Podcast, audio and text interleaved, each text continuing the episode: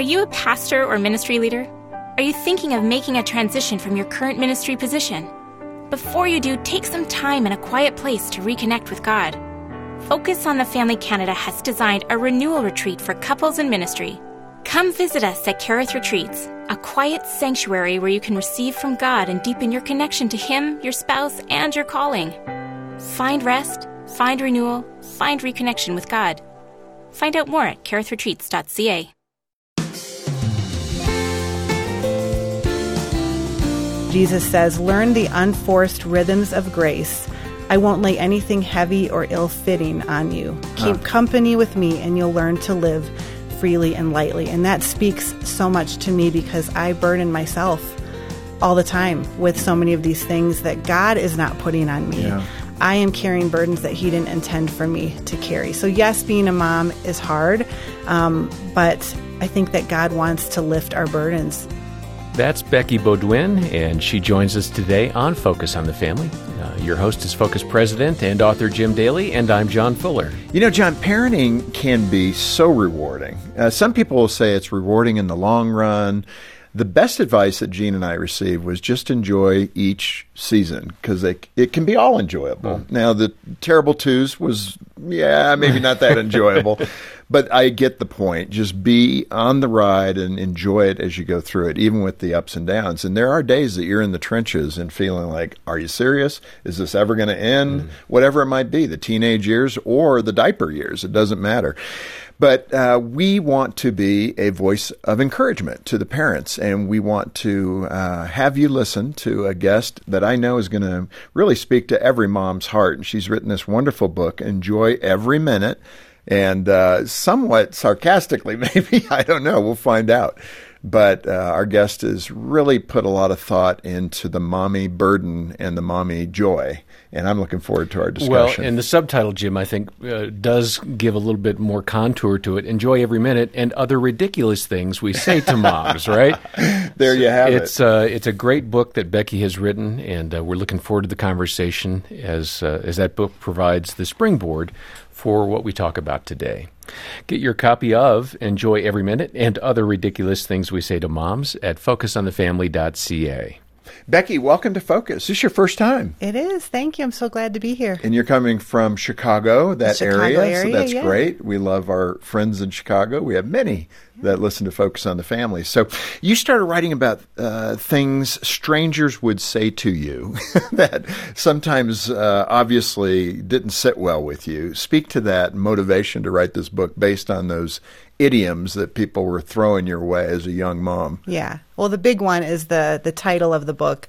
And I probably heard this like a hundred times yeah, when my kids were little, times. you know, like in the grocery store or when I'm out walking with my kids. And it would always be moms who were a little further down the road than me. And they would see my girls and start to reminisce, which I want to point out the difference between reminiscing and really remembering.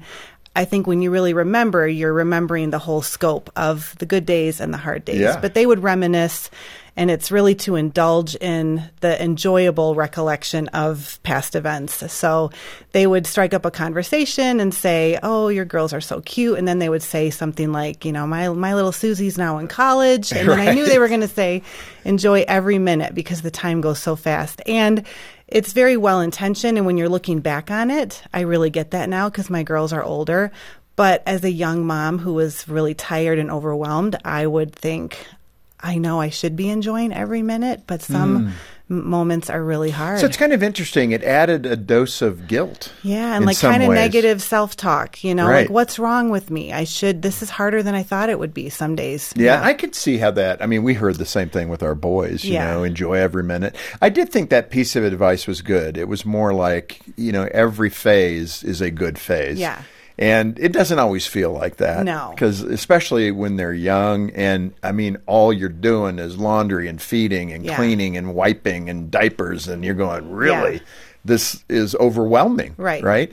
But you then look back on it and the charming yeah. things that took place, the cooing, you know, I remember yeah. Troy used to sleep on my chest almost mm. every night. You know, Jean would feed him, Aww. and he'd come over, and he was such a peanut. I mean, he was probably all of what twenty inches long and he'd lay on my chest and Yeah. I'd watch the news and I just loved it. Yeah, those are the moments we would want to go back to. Yeah, those Yeah. are the moments. Yes. The dirty diapers, not so much. Yeah, and like we had something happen recently. We were in a, um, a very nice restaurant, and there was a family with young children, and the little boy had a complete meltdown. Like the dad had to pick him up and carry him to the bathroom. My husband was on the way to the bathroom and turned around and came back because it was just like this kid was screaming. Yeah. and like you would never go up to a dad or a mom in that moment and say, you know what.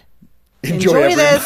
this is not going to last forever. Someday he's not going to do this. You know, it's only in those moments that you really see that bring you back to those Yeah. memories that are so and that's good. the point. You speak about motherhood being like a pilgrimage. Yeah. Uh, what, what do you mean by that? What's the benefit of viewing it in that way? Yeah, that's sort of the framework for this book. It's, it comes from Psalm 84. Um, it says, Blessed are those whose strength is in you, whose hearts are set on pilgrimage. And I love that phrase because I think um, a pilgrimage can be described as a long trip, a long journey with a spiritual significance. Yeah. And I think that's a great definition of motherhood and parenting. So it's to set our hearts on pilgrimage, it's to hold the long view, to know that this is a lifelong journey. Um, we expect hills and valleys, we Yeah. expect good seasons and hard seasons. And I think there's also just this intentionality and purpose when our hearts are set on the journey. you Yeah, know? and I'm sure you resonate when I mention that, and the book talks about that idea of seasons. Like you may not enjoy every moment, but Mm-hmm. Yeah. the seasons, when you, especially when you look back, are going to be rewarding. Mm-hmm. But it's taking the whole thing in account, right? Yeah. And when you're in the middle of it, it's like trying to see the forest through the trees, right? It's Yeah. going. I I cannot believe I'm ever going to look back on this and think, "Wow, this was fun." Yeah.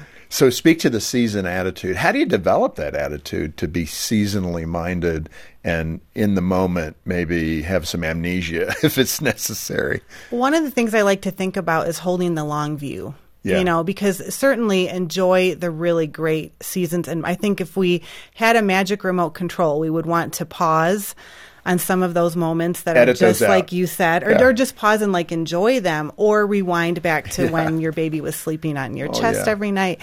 But then we'd want to fast forward through some really hard seasons. So, um, I like to think about zooming the lens back out, like on your phone when you zoom in to Right. see someone's face or words more clearly.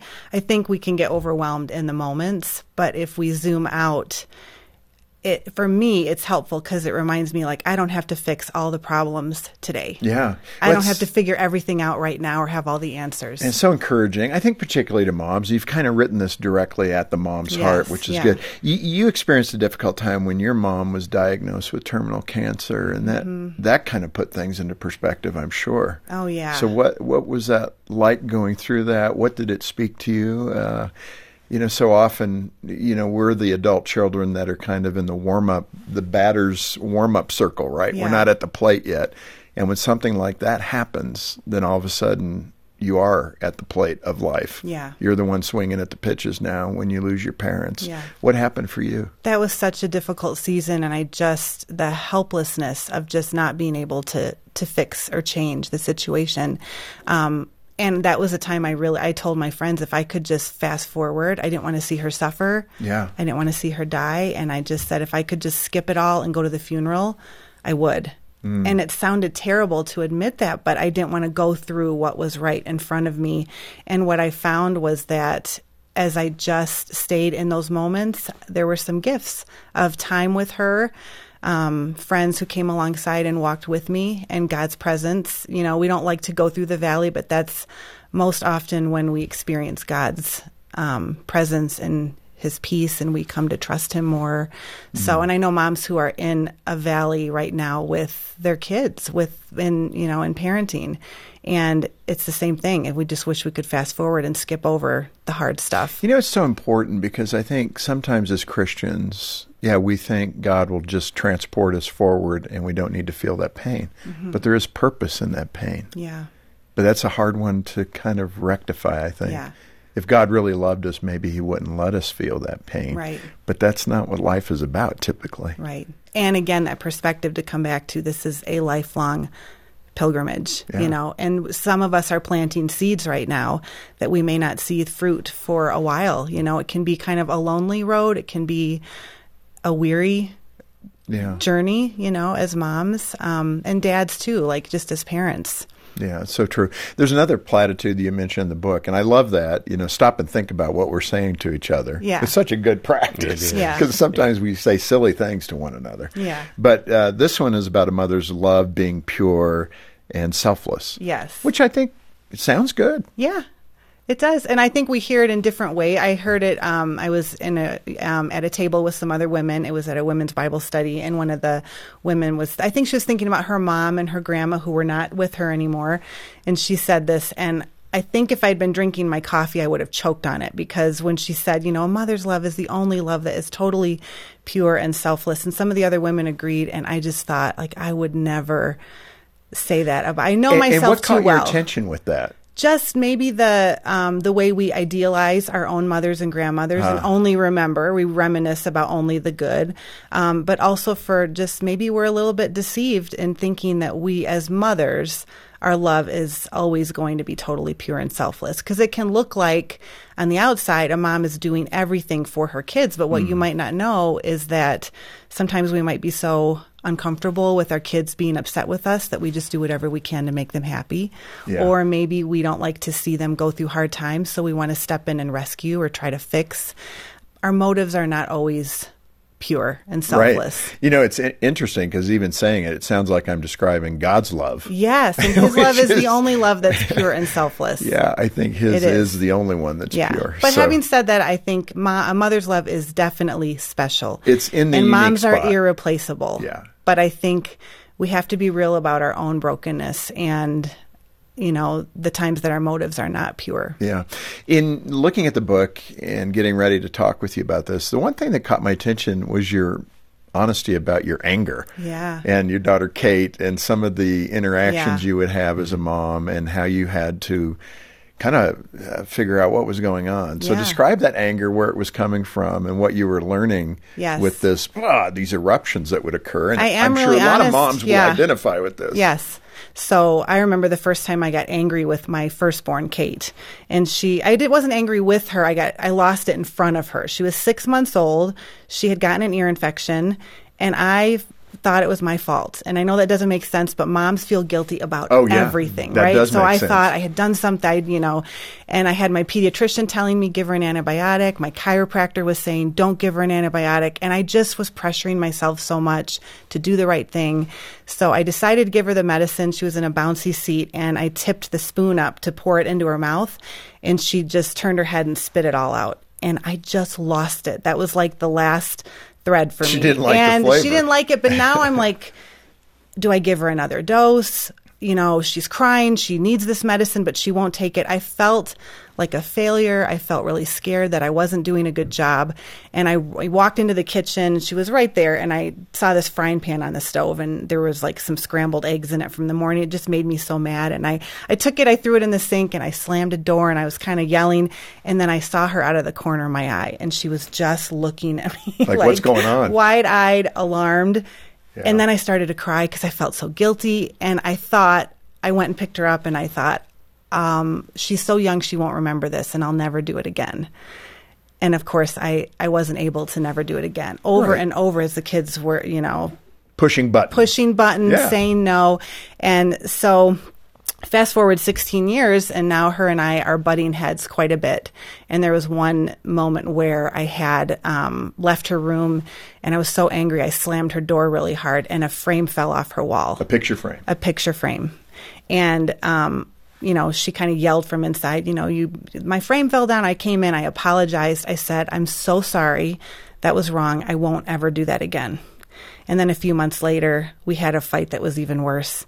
And as soon as I left her room and that door left my fingers, I just was filled with so much regret. And I just waited for the door to slam. I waited f- to see if the frame would crash to the floor again, and it did. And she yelled, This time you broke my frame. And that was a pivotal moment for me because I just, that verse, um, James 120 says because human anger does not produce the righteousness that God desires. That verse came to my mind and I thought it doesn't give me what I want either. Huh. I want a connected, loving, healthy relationship with my daughter and my anger is getting in the way of that. So I began to really do some personal growth work and look at um, what was under the anger. It was usually fear, Right. you know, that was driving my anger. And um, I saw a counselor for it. I opened up with some friends. I asked people to kind of help me unpack what was at the core of that. And you got there. And I began to be see fruit then Yeah. grow out of that season. Yeah, I think that the guilt attitude. I've often said this here in the studio when we're talking with a mom or a wife. Women have an incredible capacity to own guilt. Yeah. I mean, I think men were so egotistical. Generally, we're like, ah, it's the other guy's fault. It's never our fault. And women, it's just always their fault. Yeah. It, it's an interesting way that we're wired. Generally, I'm sure there's going to be the 80-20 rule, and if you don't fit that, I get it. But generally, um, moms carry a lot of guilt. You had a Yeah. friend, Tricia, who I think she had a super reader day with her child. Yeah. And it kind of exemplified that mommy guilt. What happened? Yeah, she told me this story, um, and I thought every mom needs to hear this. So her son, uh, Jack, was in first grade, and she went to pick him up from school one day, and she overhears another mom talking about how excited her daughter had been to go to school that day for Super Reader Day. and Trisha's heart just kind of sank because she forgot to send him to school with his favorite book. His stuffed animal, and um, I think they were supposed to bring a blanket to right. This is a terrible parenting And so failure. she is just, and I've been there. I think most moms listening would say, yes, you have a moment like that. Um, so anyway, when he came out, she just right away said, "I'm so sorry, I forgot to pack your stuff." And but he was okay. He said, "I was really disappointed and kind of confused when I opened my backpack and didn't see what I needed." And I went to my teacher and I just said, "I don't know what to do." And so she had an extra bookshelf where he That's a could good pick. That's a very good teacher. yes. Um, and she had extra stuffed animals, so he chose a book from her shelf and stuffed animal. He sat in the gym and he read, and he said it was a great day. Yeah. And I just thought, moms need to hear this because he didn't fall apart. It didn't Right. ruin his day that she had made a mistake. We're going to make mistakes. We are Mm-hmm. not perfect. And um, there's actually um, something I came across recently. It's a concept called the good enough mother. And it's from a, a doctor from the 1950s, a British doctor. And um, he observed mothers and babies, thousands of mothers and babies, and found that babies and children actually benefit when their mothers fail them in tolerable ways on a consistent basis. like this is the best news ever because it have to be prepares them it prepares them to live in the real world. yeah. This Focus on the Family broadcast will continue in just a moment.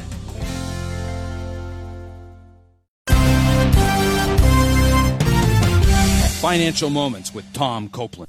In the parable of the tower, Christ admonished us to plan ahead, which means we need to save for future needs. In order to save for future needs, it is necessary to develop and implement a budget to ensure that you regularly spend less than you earn so that you have a monthly surplus. Some future expenses, such as automobile and house repairs, automobile replacement, children's education, and retirement, will all have to be estimated. Nevertheless, it is generally possible to estimate and save for these future needs. How much do you need to save? Form number three of the Copeland Budgeting System, available from BibleFinance.org, provides a tool for estimating the required monthly savings to meet future expenses. Saving is biblical. Proverbs 21 and 20 says, In the house of the wise are stores of choice food and oil, but a foolish man devours all he has. In summary, you need to develop and implement a budget to ensure that you have sufficient savings for future needs. Make your strong marriage even stronger with Focus on the Family Canada's new marriage enrichment conferences and retreats. Based on the proven, biblically based principles that come directly out of the Hope Restored Marriage Intensive Counseling Program, these principles provide couples with practical tools to create a more vibrant, intimate, and loving marriage. For registration details, call 1 833 to Enrich or visit enrichyourmarriage.ca. That's 1 833 to Enrich or visit enrichyourmarriage.ca. Thanks for listening to Focus on the Family. Let's resume now with the balance of today's programming. Becky, let me ask you. It's a very sensitive uh, question, but you have it in your book, and I want people to hear your heart on this, especially moms, and wives. But you also had a miscarriage, and you talked in the book about how much guilt you had from that. Like, what did I do that caused my baby to not survive? Mm-hmm. That, again, is such a powerful illustration of that burden that women have mm-hmm. about guilt. Yeah. So ha- play that out, talk about that, and then what did you do to become less guilty of those feelings? Yeah. Well, yeah, we lost our first baby three months into the pregnancy. And I mean, I asked the doctor, she finally said to me, Becky, you have asked me this in many different ways, Wow. many different times, what you did. There's nothing that you did to cause this, and there's nothing that you could have done to prevent it. Yeah. And it was really hard for me because I think we want to know like what went wrong and we want to blame somebody, so we blame ourselves. And this whole thing of mom guilt, I I knew that this would strike a chord with moms, and so I asked on social media a couple questions, and I got responses that I put a lot of them in the book. But I asked, what kinds of things do you feel guilty about, and what does it sound like in your head? And several moms are sort of this false guilt, which is what I just described. It's like we feel guilty for things we do not have control over. So some women said, I feel guilty because I can't provide a sibling for my only child. So there it's that infertility hmm. guilt of just, and you don't have control over that, you know? Yeah. And then there is true guilt, which is a good thing. We mess up, we fail. There's a specific offense. We know what to do to move forward. We apologize. We do the repair work. And then I saw this sneaky progression from guilt into shame where where guilt is about what I did, but shame became like who I am as a person. The loop you hear in your yeah, moms would say, you know, not just I messed up and I yelled at my kid and I had to apologize, but I'm a horrible mother my kids deserve better than to have a hmm. mom like me. That's a shame. And so I think it's really helpful to, when we're feeling guilt, to be able to identify, like pick one of those. Is this false guilt, something I don't have control over, but I'm taking responsibility for it? Is it true guilt that I need to take an action, or is this shame? And the answer for all of it is grace. You Yeah. know, it's the grace of God that heals us and forgives us. And But it's such a hard thing for many people. But since we're zeroing in on moms particularly, it's a hard thing for moms to really forgive themselves and to Mm-hmm. Yeah. Mm-hmm. have grace for themselves. Because I've what I witnessed in so many women is their fear goes up, especially with parenting, Mm-hmm. especially in the teen years, and the way that they compensate for that fear is to try to gain more control Yeah. of their teen. And that typically is a bad equation Yes. because the teen is trying to become independent in their thinking. You want them to be within the boundaries morally, spiritually, but things are happening in those teen years. And how does a woman get a hold of the fact that she's not in control? yeah. and men have the same struggle. Mm-hmm. I mean, generally, we as parents aren't in control. I had the blessing of my oldest son just saying it to me Dad, you can't control me. Yeah. I mean, it was brutally honest. Yes. And he's right. Yeah. Oh, I I mean I've I relate to that so much. My youngest is getting ready to go to college and I took her out for dinner recently thinking, you know, I just want to like what haven't I said and what have I said enough? Have I done enough? And we're at dinner and I'm saying asking her certain questions and she looked at me and said, it almost feels kind of like what your son said, you know, you've taught me my whole life and now you have to let me make my own decisions. That's and- really what he was saying. and Yeah. so, but she said it's almost like you're trying to prevent me from doing anything wrong by telling me everything that I might do. I mean, I- it was just, she said, I think you're trying to control. Mm-hmm. I was like, oh, wow. I somebody, mean, somebody shared the, the you know the goodbye and uh, you know use your brain drive Yeah. Oh, safely and somebody yeah. shouted don't forget to breathe Yeah. seriously I, I'm going to forget to breathe let me ask you another platitude that you identified in the book which I thought was funny is being a mom is the hardest job in the world yes. I think there's some truth to We that We love this one. I think we are very like emotionally attached to this. It comes from a place of moms needing validation.